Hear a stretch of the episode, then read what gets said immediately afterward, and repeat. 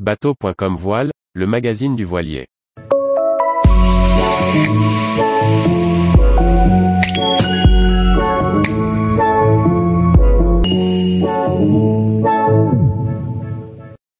Navigation de plus de 24 heures en voilier, les incontournables préparatifs. Anne-Sophie Ponson. Première traversée pour Arthur, en route vers le nord. Il se met en ordre de marche pour traverser la Manche direction les Scilly, une navigation d'au moins 24 heures, ça ne s'improvise pas. Il nous faut pas moins de deux jours pour la préparer afin que tout se passe au mieux. Tour d'horizon des préparatifs. Nous scrutons la météo depuis des jours dans l'attente d'une fenêtre qui nous permettrait de traverser la Manche, vers les Cornouailles, les Scilly ou encore la côte irlandaise. En l'honneur de notre départ de France, nous collons une grande carte dans le carré pour que les enfants puissent suivre nos déplacements. Une fois la météo relevée avec plusieurs applications météo et les fichiers GRIB, nous regardons sur OpenCPN les différentes destinations possibles compte tenu du vent. Nous traçons des routes et, en extrapolant notre vitesse, nous regardons ce que nous pouvons atteindre dans le laps de temps offert par éole. Ensuite, nous affinons les mouillages potentiels avec d'autres logiciels de cartographie et les images satellites pour voir les fonds. Comme nous avons déjà navigué dans cette zone, nous disposons aussi d'un bon socle d'informations et de documentation, guide et cartes. Malheureusement, le temps passe et la météo n'est pas très favorable. Nous finissons par nous positionner sur une courte fenêtre de vent d'est à nord-est pour monter jusqu'à l'archipel des Scilly au sud-ouest de l'Angleterre. Nous entamons alors les préparatifs de départ. Dans l'idéal, le bateau serait toujours parfaitement rangé et nous n'aurions que peu de temps à passer pour être en mesure de partir. Mais ce n'est pas le cas, étonnamment. Nous avons beau ranger, le bazar finit toujours par s'installer. Il nous faut donc pas moins d'une première journée, pour que le bateau soit complètement ordonné et que toutes les affaires soient bien calées.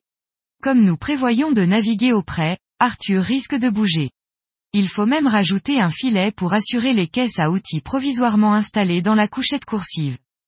Le pont est aussi totalement nettoyé de tout ce que nous y avions entassé. L'ancre de miséricorde réintègre le bateau sous la couchette de Tristan pour mieux répartir les poids. Le pied de mât est dégagé pour que nous ayons une bonne vision sur l'avant depuis le carré. La deuxième journée est dédiée à la préparation du départ en tant que tel. À terre, il nous faut acheter du pain et des produits frais pour quelques jours, mais aussi jeter les poubelles et le verre. Les enfants demandent également à rester un moment à la plage se dégourdir les jambes. Ensuite, nous devons préparer des repas d'avance car on ne sait jamais si faire la cuisine sera possible en navigation. Nous transformons aussi le canapé en couchette de car pour la nuit. Les lits des enfants sont vidés de tout le superflu et bien équipés d'alaises car il n'y a rien de pire qu'un mal de mer qui se répand sur toute la literie. Nous veillons aussi à avoir à disposition livres, encas et boissons chaudes. Comme il ne fait pas chaud, surtout la nuit, les bonnets sont de sortie, en plus des polaires et les pavillons sont préparés pour l'arrivée à l'étranger. Pour la navigation, il faut aussi penser à charger tous les appareils, tablettes, téléphones, VHF portables, batteries externes et lampes de poche. Comme pour chaque départ, nous veillons aussi à vérifier le niveau de gasoil dans le réservoir principal, le niveau d'huile du moteur et de l'arbre d'hélice, la batterie et le fonctionnement des instruments. Nous prenons le temps de contrôler les feux du bateau puisque nous partons de nuit. Côté sécurité, il faut équiper les gilets de sauvetage avec les longes et ajouter les balises de détresse individuelles dans les poches des cirés ainsi que des lampes flash. Ça encombre un peu, mais c'est aussi rassurant.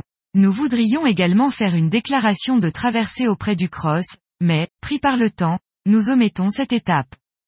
Bref, nos deux journées de préparatifs sont vite passées car nous devons décoller le soir pour sortir avec le courant favorable dans le goulet de la rade de Brest et profiter du bon vent de la nuit. En route pour les Scilly. Retrouvez toute l'actualité de la voile sur le site bateau.com et n'oubliez pas de laisser 5 étoiles sur votre logiciel de podcast.